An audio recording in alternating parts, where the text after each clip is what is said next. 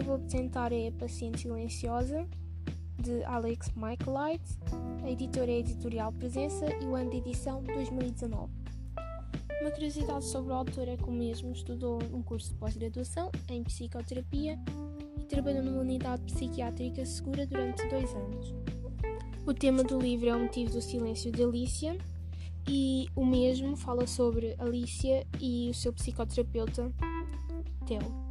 Alicia era uma artista sensacional, uma esposa dedicada, porém acaba por matar o seu marido com cinco tiros. Uh, em vez de ir para a cadeia, vai para um hospital psiquiátrico, pois após o ocorrido deixou de falar.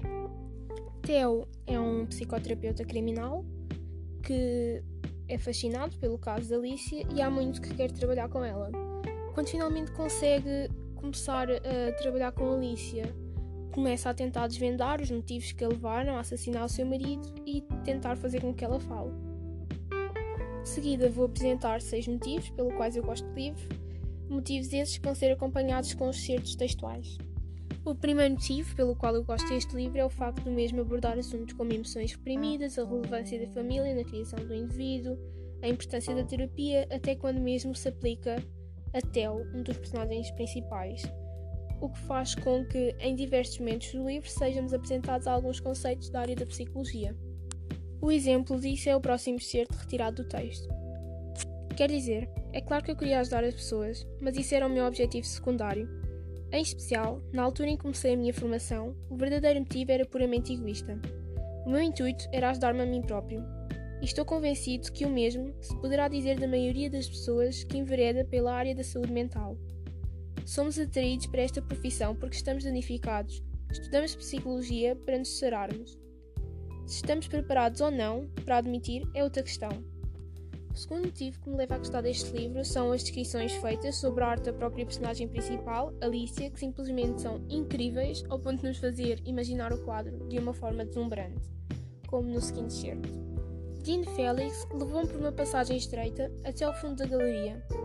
Aí, Celeste tinha uma parede só para ela. Era tão bela e misteriosa como a recordava. A Alicia despida no estúdio, diante de uma tela em branco, pintando com um pincel vermelho sangue. Estudei a expressão da Alicia. Mais uma vez, desafiava toda e qualquer interpretação. Fazia um sobrolho. Acenei com a cabeça e depois vi algo na pintura no qual nunca reparara antes. Inclinei-me para a frente para ver melhor. Havia uma taça cheia de frutas em cima de uma mesa. Ao fundo da imagem, uma coleção de maçãs e peras.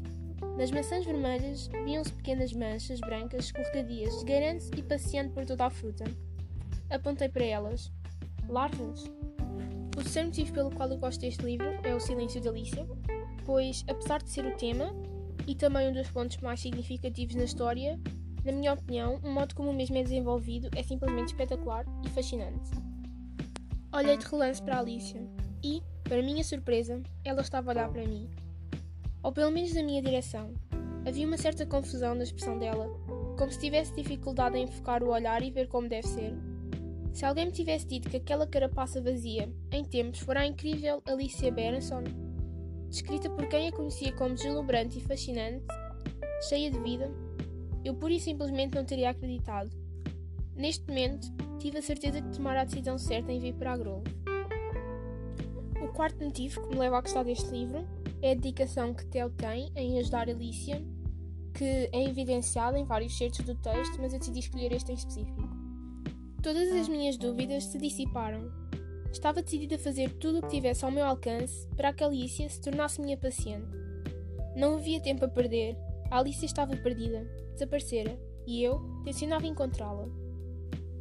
O quinto motivo e o sexto motivo estão relacionados, sendo o quinto motivo o facto de que, ao decorrer do livro, aparecem várias passagens no diário de Alicia, antes da mesma ter assassinado o marido, o que nos leva a conhecer melhor a antiga personalidade da mesma, e eu escolhi um dos meus certos favoritos das suas passagens no diário. Não sei por que razão estou a escrever isto. Não é bem verdade. Talvez eu saiba e apenas não queira admitir a mim própria. Nem sei o que lhe chamar. Parece-me algo pretencioso chamar-lhe diário.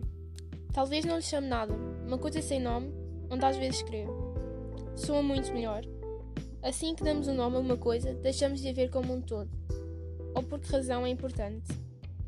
O sexto motivo pelo qual eu adoro este livro é uma das inúmeras passagens no Diário de Alicia, já que é a única forma que nós temos de conhecer a personagem e de saber que tipos de pensamentos passavam pela cabeça dela antes de ter matado o marido.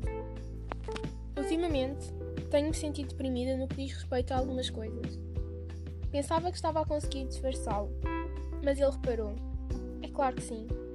Ele repara em tudo. Não suporto a ideia dele estar preocupado comigo. Não quero causar-lhe qualquer sofrimento ou fazê-lo infeliz ou causar-lhe mágoa. Amo tanto o Gabriel. Ele é, sem dúvida, o amor da minha vida. Amo-o tão, absoluta e completamente, que isso às vezes ameaça dominar-me. Às vezes penso que... Não. Não vou escrever sobre isso. Isto vai ser um registro alegre de ideias e imagens que me inspiram artisticamente.